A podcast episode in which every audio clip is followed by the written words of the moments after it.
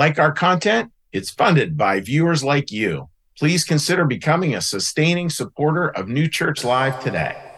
Good morning, everyone. I'm Pastor Chuck Blair of New Church Live. Great to have you joining us today. And whether you're joining us from our studio audience or you're joining us from wherever it might be, whatever day that might be, it's wonderful to have you here today. And, and it's interesting as a pastor, as, as you walk through life, you know, you just, people come to you and they, they are getting good conversations and, and people talk about concerns all the time. One of the concerns I hear about all the time is this concern about how divided we appear as a culture. How divided things seem in life and in communities and in, and in the nation and in the world. And I don't know anybody who's like, you know what? That divided is a great thing. No one, no one talks about it that way because somehow we know that that is, that is less than our humanity. That is less than what the world can be. And today we're taking a look at the idea of, of how is it that we work through these conflicts. And it's not about sort of one side needs to be right, one side needs to be wrong, one is this, one is that. It's about how do we understand, given that there are disagreements, given that there are challenges in the world, given that we do see things differently, how do we create a unity out of that? How do we move past just the divisiveness into, into a place where problems can actually get solved? And boy, Christianity, Christian New Church thought has so much to offer on that. Because I, I think, folks, I like this New Yorker cartoon, and I thought, yeah, we all need this. It's, it's a cartoon that says anger management, Republicans to the right, Democrats to the left. I like that cartoon because we all need a little anger management. Because I think both sides are angry in the political divide, and, and you could say that in the church divide, you could say that in the community divide. You, you know, take your pick. There's a lot of anger out there. And how is it that we move through to something else? How is it that we come back to the two great commandments, which I'm going to read for you here? Many of you know these two great commandments. This is from Matthew 22. Here they're talking to Jesus. Teacher, which is the greatest commandment in the law? Jesus replied, Love the Lord your God with all your soul, with all your heart, and with all your soul, and with all your mind. This is the first and greatest commandment. And the second is like it. In other words, the second is every bit as important. Love your neighbor as yourself, as the law and the prophets hang on these two great commandments.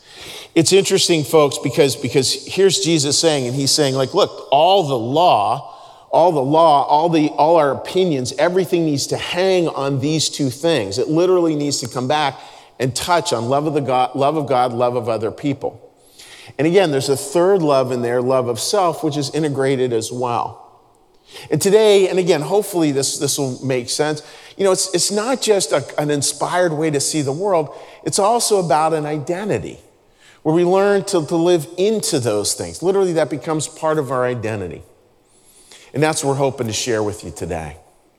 Today's going to be an interesting, interesting conversation, I think, because part of what I want to talk about today is, is what would hell want us to believe about other people? I want us to take a look at yeah, how might, how might the, the lower angels of our nature be at work to create more and more of a divided, divided society? And it's not about demonizing other people. It's not about saying, oh, yeah, we're going to target this group as being the, response, the cause of it all, that, because that's just not true. It's about looking in ourselves and seeing, oh, yeah, this is where I can feel myself, where I can feel those lesser angels of my nature at work.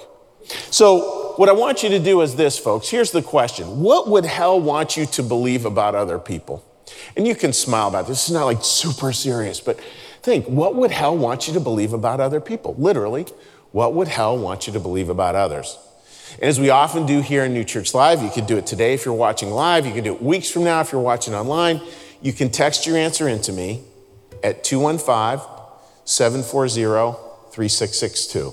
That's 215 740 3662. And with that, folks, welcome. It's great to have you here. Welcome to New Church Live.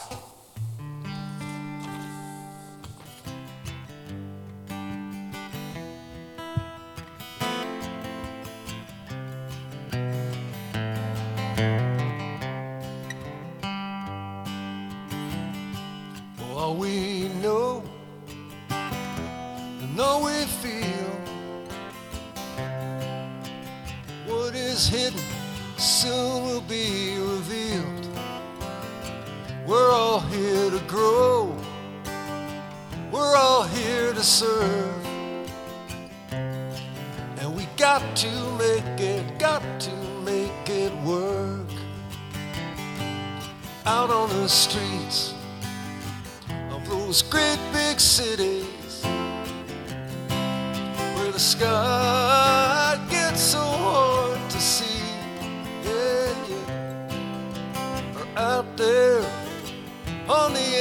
endless curve. You know we got to make it, got to make it work. The dark clouds come, but then the dark clouds go. And the sun was shining through it all, I know.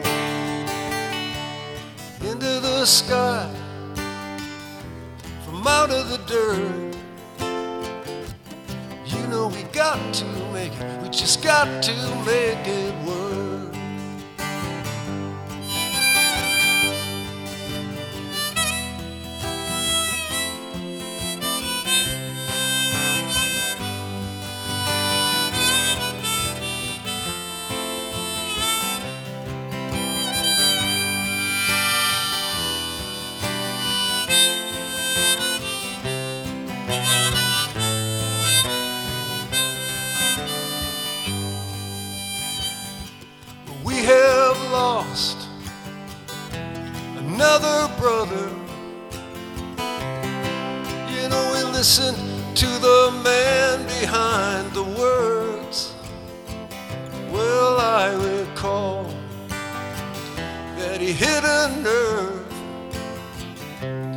Said, We got to make it, got to make it work. You know, you gotta give it everything you got just to rise above. We'll be taking aim in the name of love. From Moscow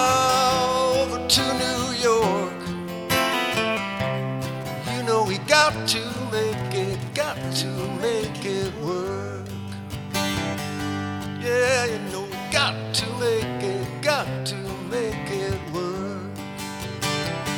Ooh, we got to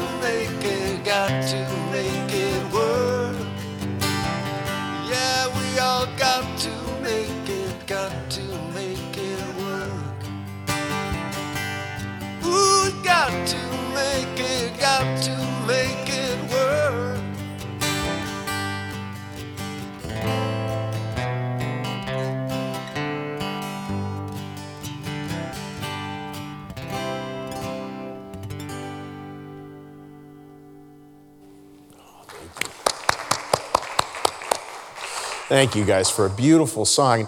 And that's, that's where we want to get to. We want to arrive at a point where, yeah, let's make this work. Let's make this work because it doesn't feel terribly workable right now. Uh, just a couple of quick responses that we, that we got from people um, that, are, that are spot on. Hell would have you think others are so different from you that common ground is an impossibility. Another, another reference that I really liked, a couple of other ones. What I know is true, what you know is not. Again, that's what hell would have you believe. The quote unquote, they aren't as caring as I am.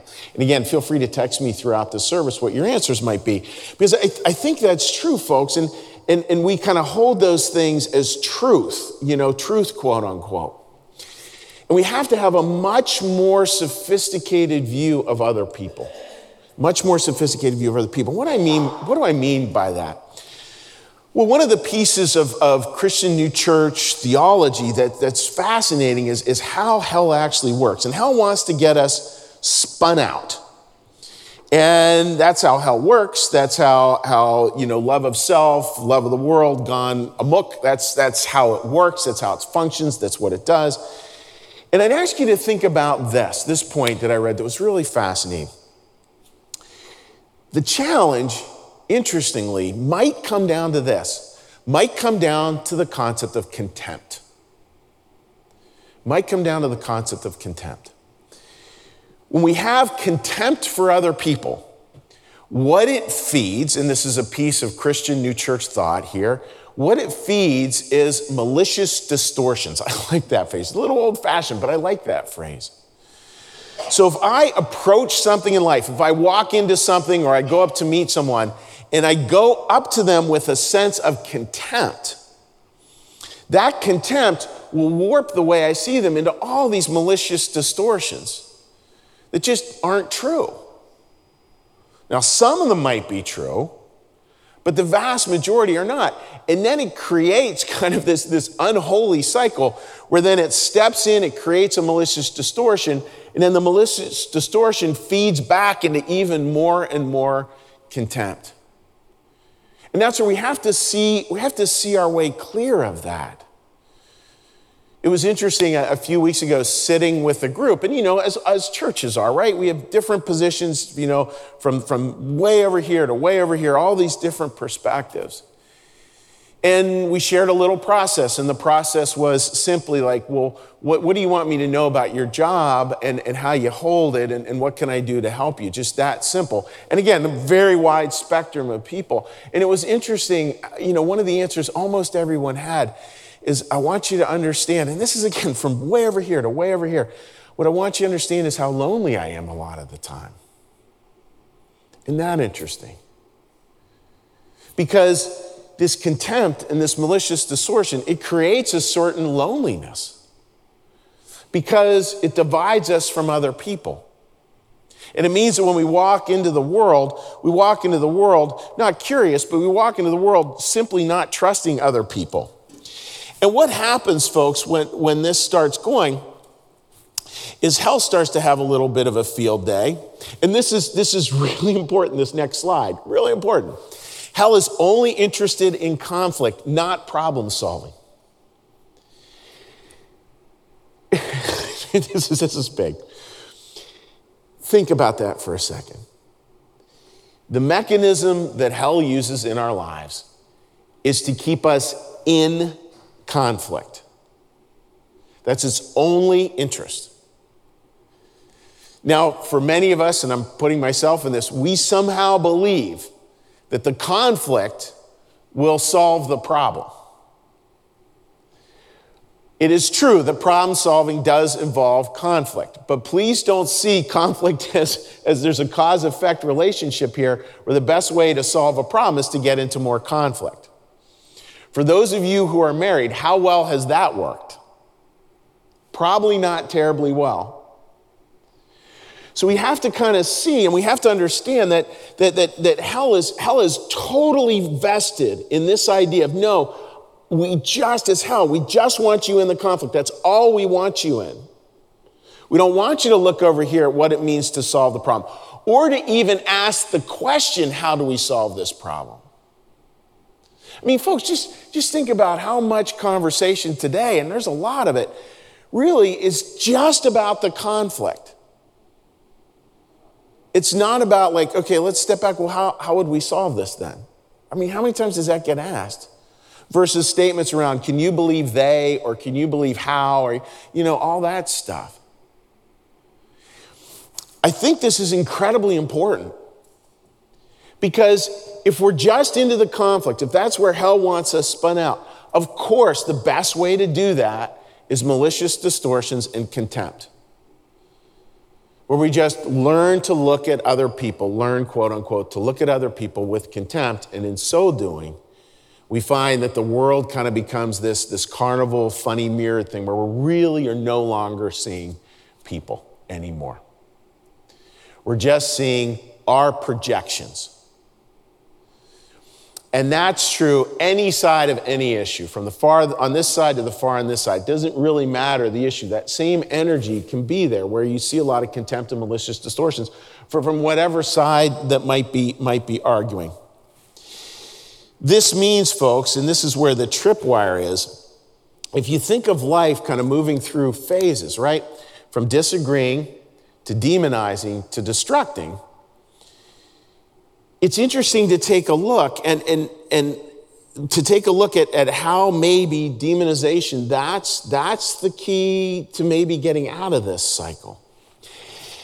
Folks, disagreements are absolutely inevitable. Absolutely.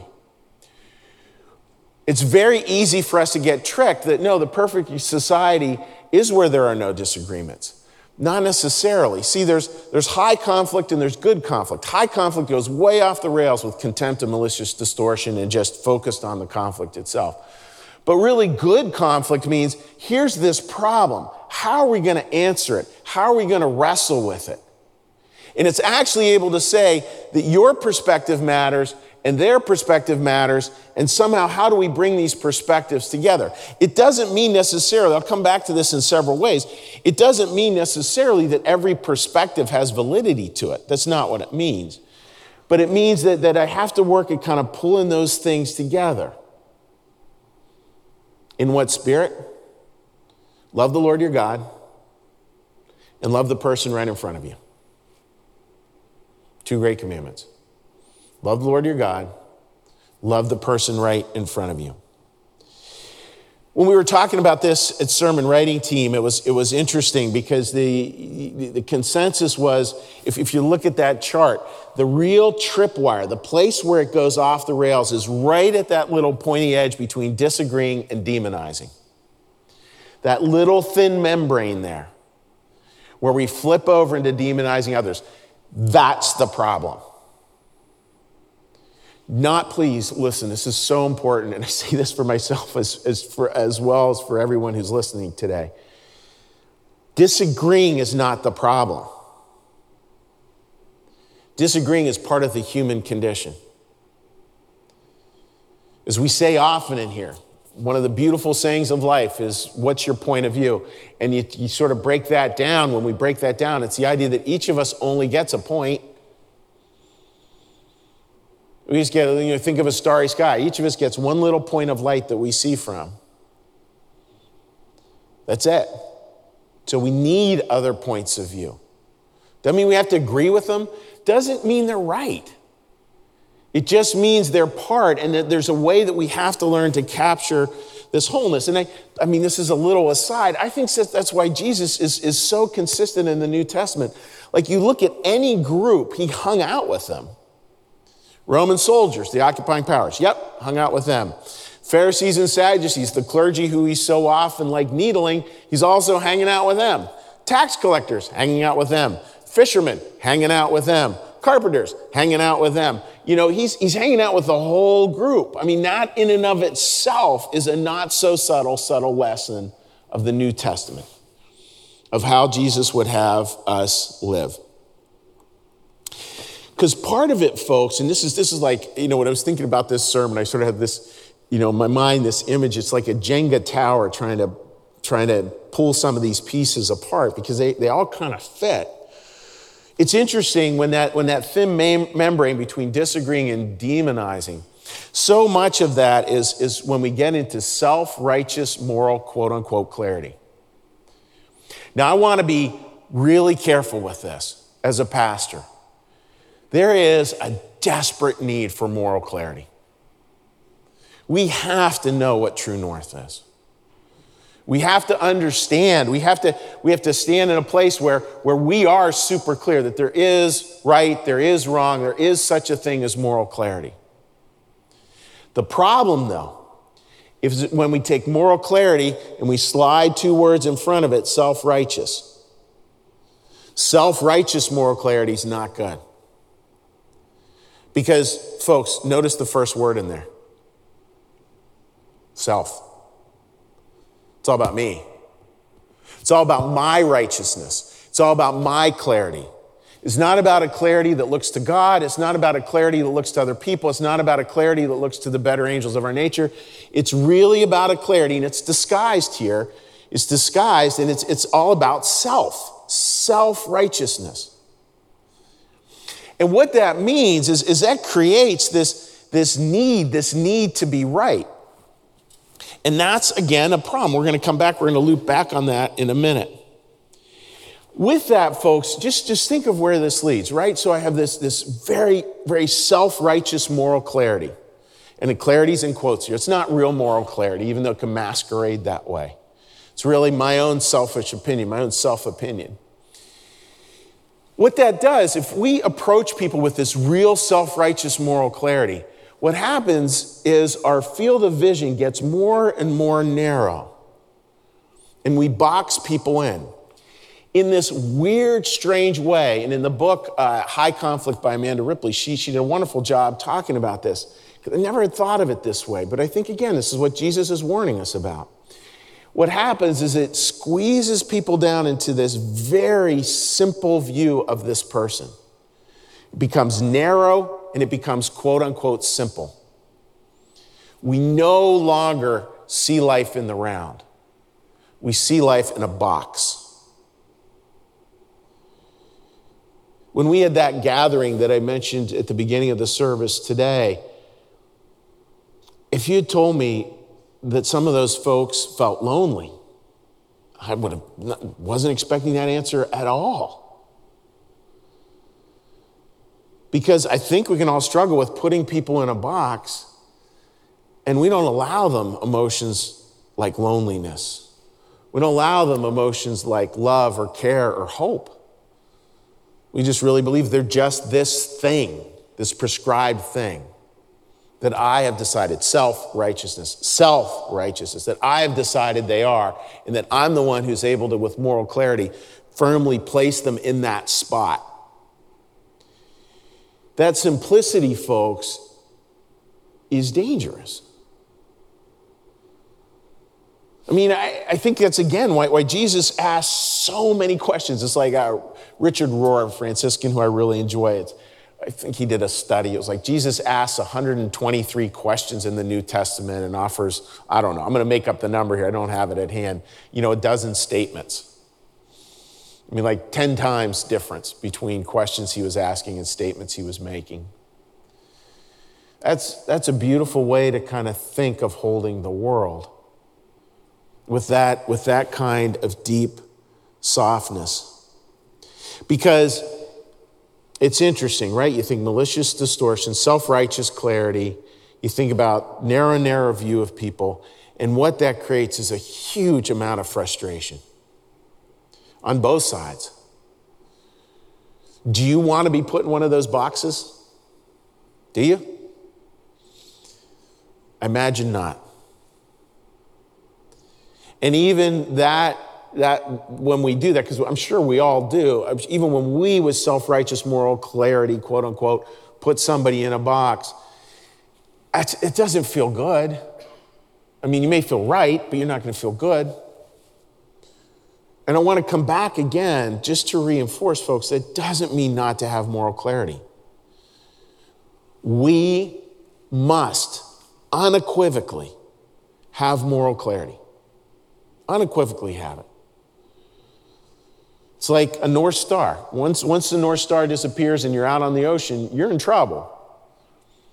So please don't ever hear this as like moral clarity is a bad thing. No, moral clarity, your moral clarity, your point of view is critically important. It's just about a softening around the edges that allows other people to exist in our world as well. That's where, again, from a Christian New Church perspective, variety can be perfection. So, what is, what is the way out of all this? Well, it's, it's interesting, folks, you know, that, that, that what won't work when we just start with that. This is a quote again from Amanda Ripley telling people to reject hate and choose love will not work because people swept up in high conflict do not think of themselves as full of hate, even if they are. They think of themselves as right. That's a really good quote. So if you're trying to argue someone out of it, yeah, that's not really going to work. It's, it's like we need a whole new perspective on this, not a whole new line of argument. Yesterday, we, we touched on this a little bit. I mean, I, I, think it's, I think it's one of those parts that's endlessly beautiful about a life of faith and spirituality. That it's, that it's, it's, it's not about yielding like the answer per se, but the answer really ends up being a perspective. It ends up being a way to take a step back and to see the whole in a way that's humble and kind. Now, folks, when we do that, when we do that, when we do that new flow, what, what could the new flow look like? Well, here's, here's an interesting idea. It could look at, yep, there's the given of disagreement. Of course, there's disagreement. No question about it. We will always disagree. Disagreement is not the problem. But instead of that thin membrane that lapses over into demonization of others, instead of that, love the Lord your God, love the person right in front of you. When we just take that simple, that simple command upon which all the law and the prophets hang, what it does is it moves over very beautifully into curiosity. I, I find that just so beautiful. This beautiful shift over into curiosity. And then what does that curiosity create? Well, that curiosity creates new. And, and I, you know, we were wrestling with, well, what word should we use for that? I, I, I, I, I you know, it's so tempting, you know, that, well, at the end of this solution, you know, that, that you disagree, you're curious, you end up with a solution. Sometimes that might happen. Sometimes that might happen. But not all the time. Tensions we manage, problems we solve. There may just be times in which the, the best we can do is to just come to new and it's maybe a new perspective. It may be a new softening of our heart. It may be a new understanding where, where you're left with, like, oh, they're lonely too. Boy, it's such a different way to see it. I think God is much more in that way. Behold, God says, I make all things new. there's so many problems, right? When we, when we look at the Bible, there's so many problems that, that Jesus did not solve. But there's a perspective that somehow, on our best days, I think we know at our core is the solution. So, moving forward with this, folks, how do we do it? Three simple ways. The first one die to self righteousness. So keep your moral clarity and keep it clear. Shine that baby up. Get focused on that. Put edges to that. Articulate it. Let go of the self righteousness. Let go of that part of the equation. Because that self righteousness, that's where we get the need to be right, comes from self righteousness, because it's all about protecting our ego. And it's not that being right is a problem. I mean, there are perspectives where I think people, you get to be right. You get to be right. You are right about that. The trick is that self righteousness, it interjects kind of this ego need, need. I need to be right, no matter what. I mean, folks, it's an interesting sort of paradox, I guess, that, that if if we can be truly curious and humble, we can be right because we know that the rightness is beyond us. There's no self to it. I want to say that again. We know the rightness is way beyond us. Way beyond us. Maybe that's why, you know, sacraments like weddings, baptisms, memorial services, we touch that for a minute that, that deep rightness of life, those, those things that are true, those, those things that are really clear. Just for a minute, we touch them. But there's nothing of our ego, there's nothing of a need to be right there. Hard to put that into words. But I think there's a soft edge that starts to appear. So, number one, die to self righteousness. And part of that is the pleasure of insanity. You know, we're just getting insane little arguments in our head. Drop it, drop it as best you can. And the second one is higher power. So die to self righteousness, appeal to a higher power. And higher power here, we're talking God, we're talking Jesus here. That, that higher power bit, folks, like again, and it's, it's, it's interesting. If you look at the two great commandments love the Lord your God, love the person right in front of you, in other words, love your neighbor as yourself, it creates this beautiful identity. It creates an identity for God. Love your God. Why love your God? Well, because God is love. Why love your neighbor? Because, as we said a few weeks ago, the inmost of all human beings, the inmost of all human beings is mutual love. And love yourself. Because we get to see, folks, if you think of it like a, like a, like a triangle there, we get to see that within us is this made in the image and likeness of God part. Caveat, I always throw in there, doesn't make us God at all. It just means that God has given us gifts. And it also means that my neighbor, my friend, even my enemy, that there's part of their love that connects with me as well. And that my love can go out both directions. And it can create this beautiful cycle. Beautiful cycle. So, again, not just a command, folks, but, a, but an identity where we, where we really learn to, to live in that kind of love. In that kind of love. And the last one, folks, and this is, this is probably the most challenging one, I think, and probably, probably where probably where we can gain the highest leverage because it's very doable, very hard, extremely hard, but very doable is this idea of goodwill. This is from Emanuel Swedenborg. Spiritual power is to desire the well being of another and desire to give to another as far as possible what is within you. Spiritual power is the desire is to, is to desire the well-being of another person. See, self-righteous moral clarity. How, when we're in that place, how do we define power? It's an over against. It's a battle. What's the power, though? What's true spiritual power? True spiritual power is understanding, yeah, the disagreement is a given. The disagreement is absolutely a given. But I'm going to bring my goodwill to it. I'm going to bring my good will as a band comes out, think, think about how that might, what that might mean, folks, because we desire that well being of another person. It's just, it just means we're stepping into it and we're just so clear. Again, this is an important part of moral clarity, critical part of moral clarity that self righteous part of us cannot get. Self righteous moral clarity cannot understand this concept. Moral clarity can understand this. Yeah, I, no matter what, I really wish you well. Imagine answering an angry email from someone who's upset with you.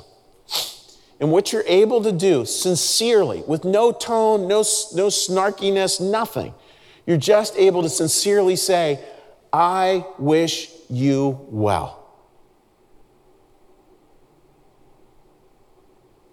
Contempt and malicious distortions can't exist in that world, they can't breathe in it. That's so much the promise. That's so much what we're asked to do in life. And when we come back, I want to talk about the new world, some of those particular practices of dying to self righteousness, acknowledging a higher power, practicing goodwill. What's the new world they can create?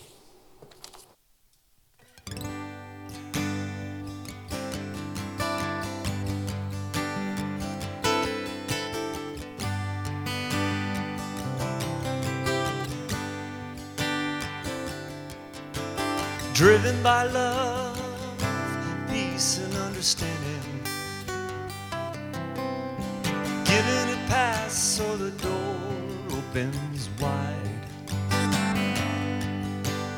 Lifting the ones who mistakenly spun out of control with an act of love for this universe.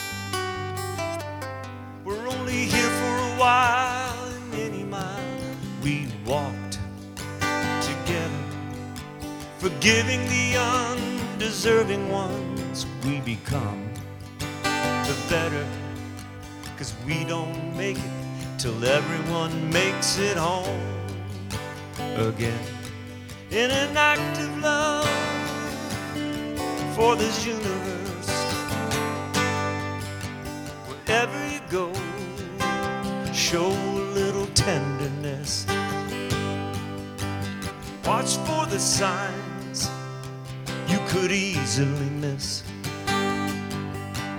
Those despised, all those dismissed, and left out again.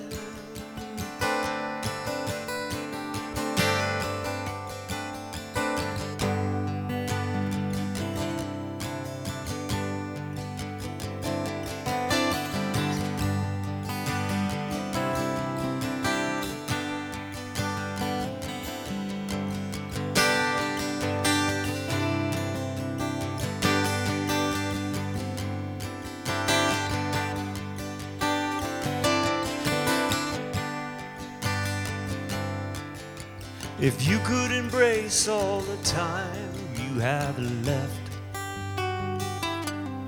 give away the best of yourself to us all,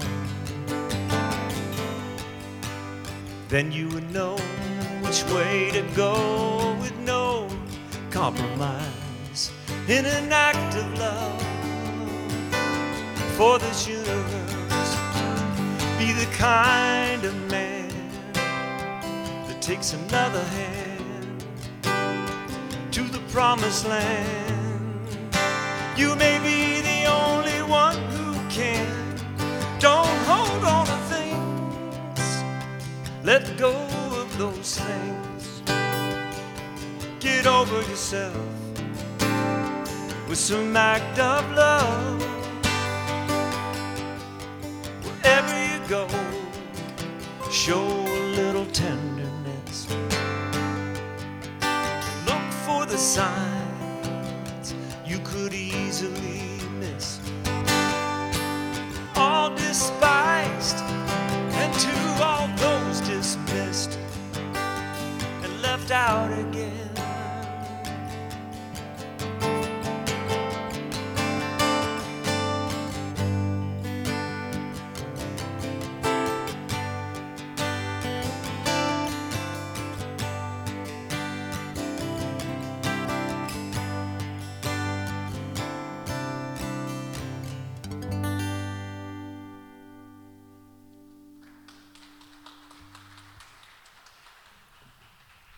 Good morning, everybody, and welcome to New Church Live. It's easy when we're watching from home and sitting on our sofas to forget to donate. No buckets being passed when you're on your sofa. I know myself, I've been guilty of this. Please remember, your contributions are what make today possible and all the other services and programs that are provided by New Church Live. And it's easy. Simply text the word New Church Live, all one word, to 77977. Thanks so much, and we appreciate your support.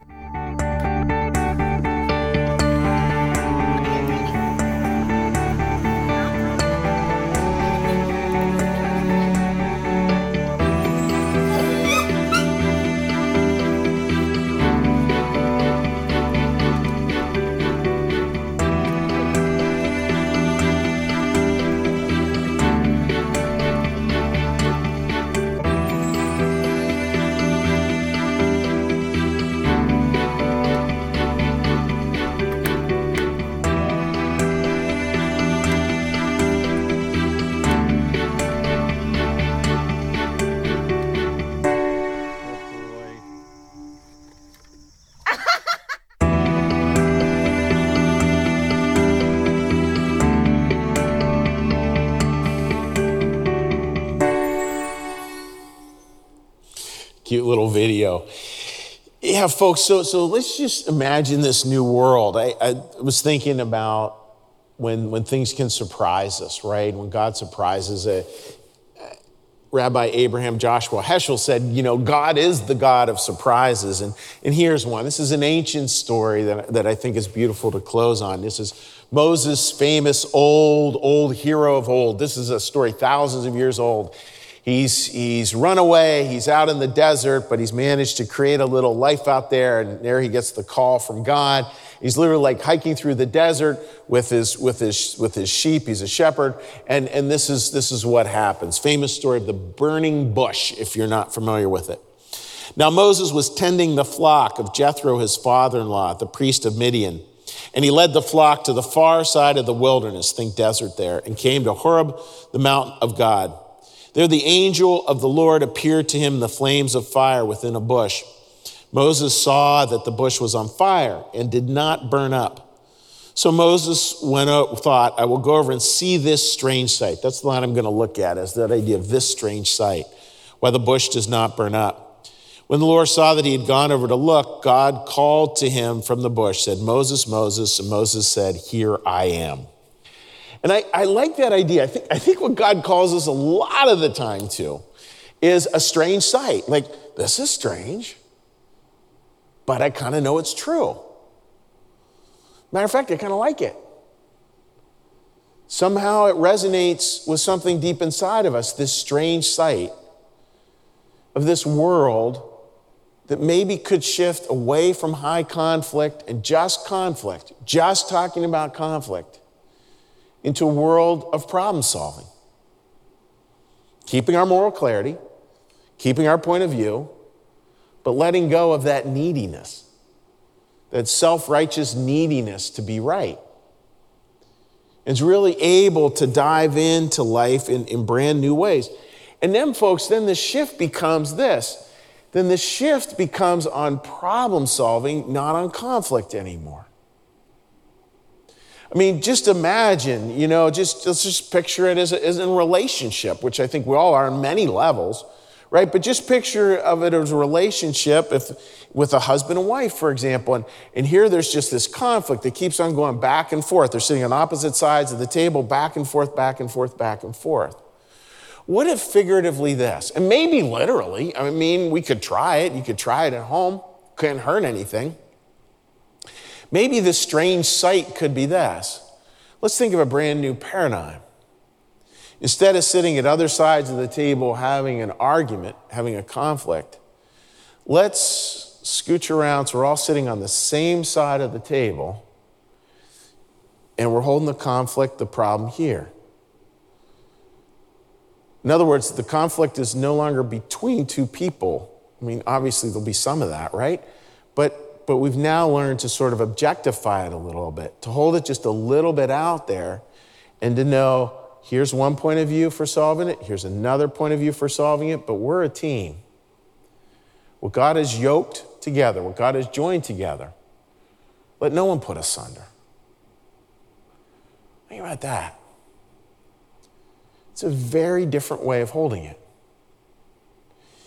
And that, folks, creates new worlds. I mean, I really do believe that. See, see, humanity, all of us, we have this immense capacity for antagonism and conflict, immense capacity for it. All of us do.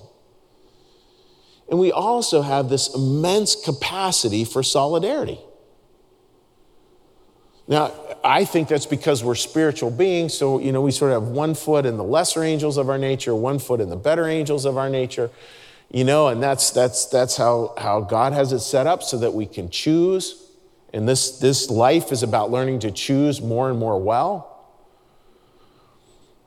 But there's a world out there where we can, where we can really try to recapture this solidarity. And that world, folks, I think it's, I think one thing about it is it's, it really has this contagious curiosity to it.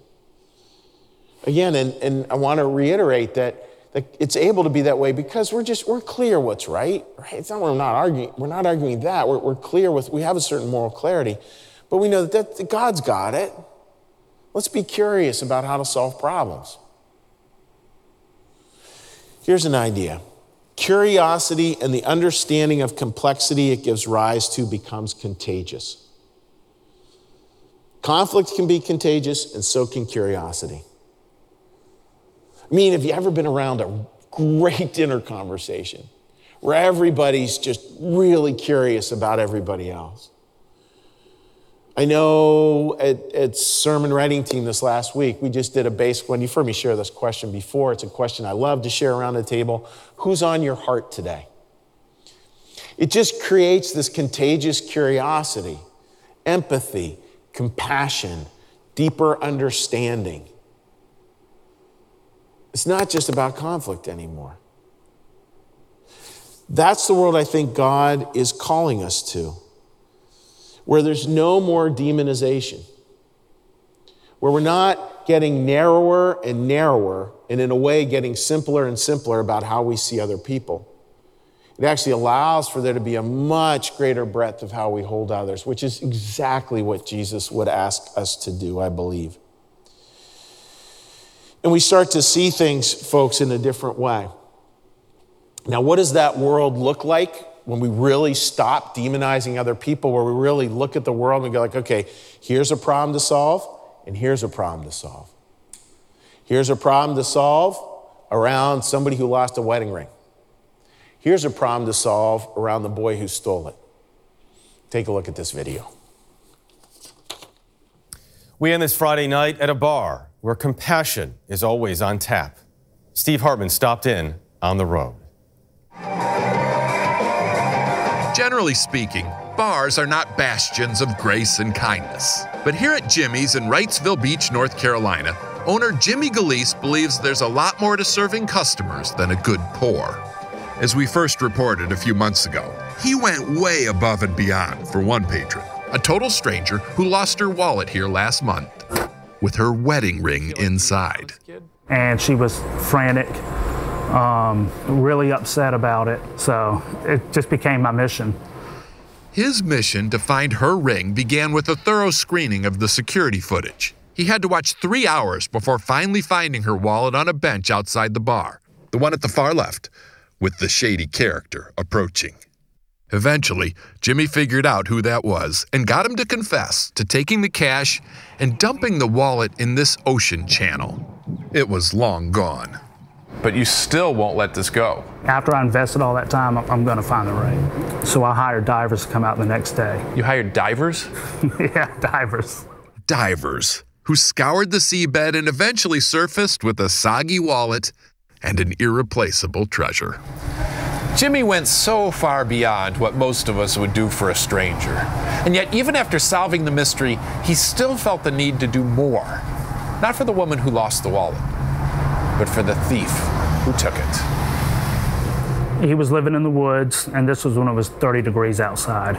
And he hadn't eaten in two days. I could tell he wasn't a criminal. He's just somebody needed a little help. 17 year old Rivers Prather was estranged from his mother. He'd been trying to make it on his own, but was homeless the day he stumbled into Jimmy's life. I couldn't have been luckier. Most other people would have just, you know, gave the footage to police, and he chose to help me. He's made me part of his family. Literally, part of his family. Rivers moved into Jimmy's house with his fiance and kids. For work, he helps out around the bar, where he recently got caught on camera again. Yeah, he thought Jimmy would appreciate him relocating a baby raccoon from the garbage, unaware of just how unappreciative the mother raccoon would be. Fortunately, he wasn't hurt. And the good news is, he's at least trying to return the favor. I'd do anything for him. When that wallet got stolen by a homeless kid, Jimmy Galeese could have called on police, courts, or social services. But instead, he called on the best problem solver of all the compassion within. Steve Hartman, on the road in Wrightsville Beach, North Carolina. We love updating these stories. That is the CBS Evening News. I'm Jeff Glor. We'll see you Monday. Good night. Have a great weekend. Boy, what a what a powerful video. I like, you know, who hires a diver? Two of them. Well, that guy does. Who takes in a troubled teenager? Well, that guy does. Folks, that's moral clarity. It's not self righteous moral clarity. That's being really clear. And that's taking that clarity and bringing it to solve problems in the world. See, we have a choice, right? We can always live, whether it's, whether it's in our homes or whether it's in our communities, whether it's in our nation. We always have the choice. Where are we going to live? Are we going to live in the conflict, believing that is all that exists?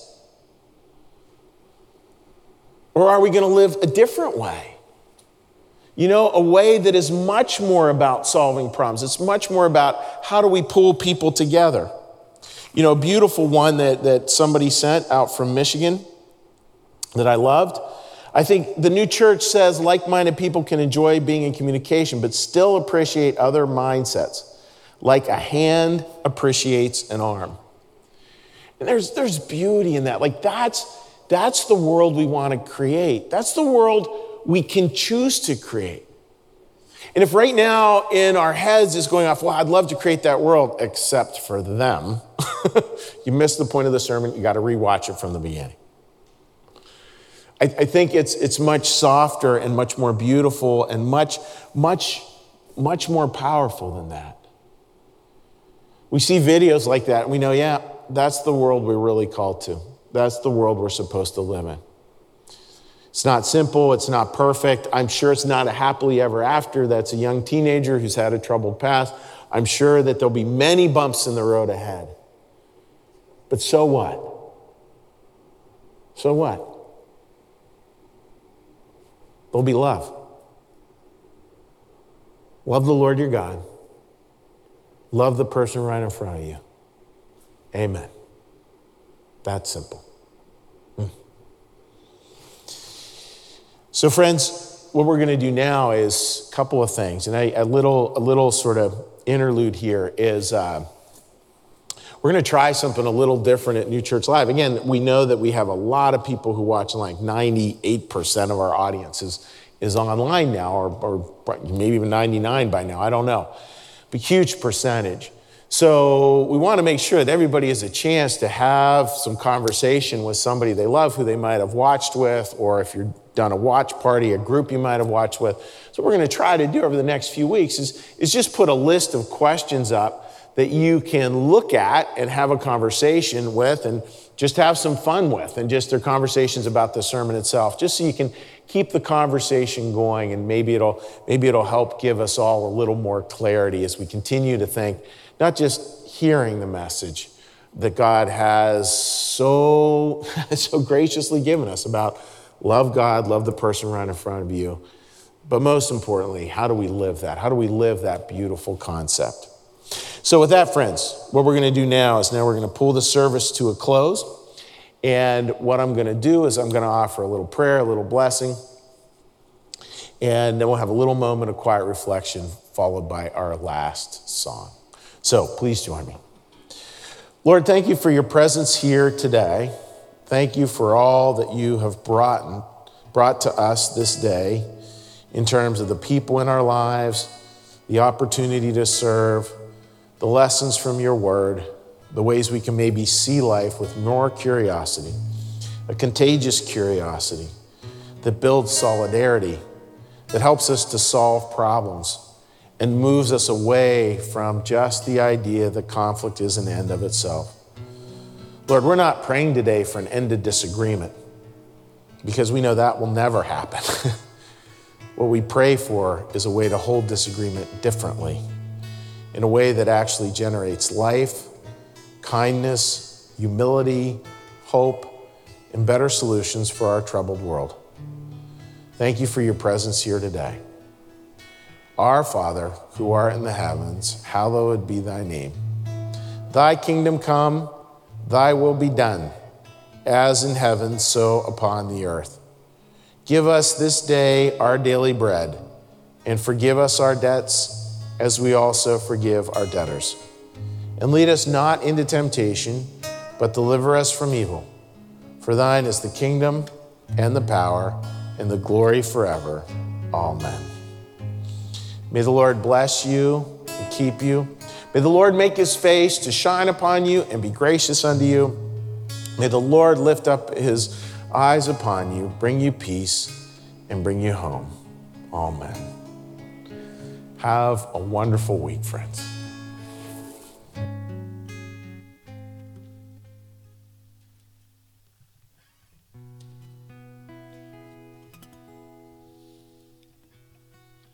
Try and see it my way. Do I have to keep on talking till I can't go on?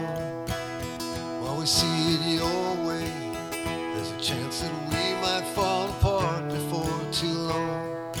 We can work it out. We can work it out. Think of what you're saying. We could get it wrong and still you think that it's alright. What I'm saying.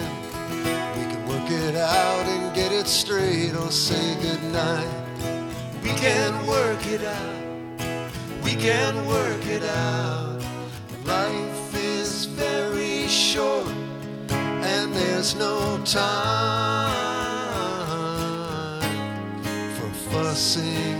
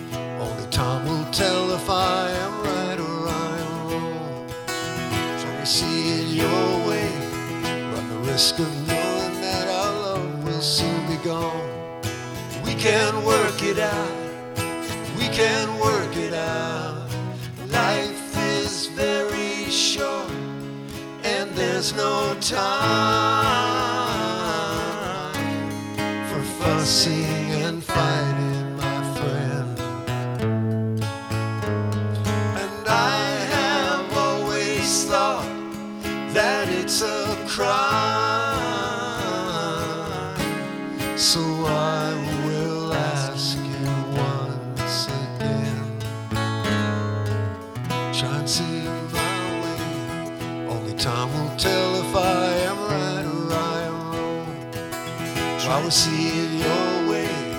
Run the risk of knowing that our love will soon be gone. We can work it out. We can work it out.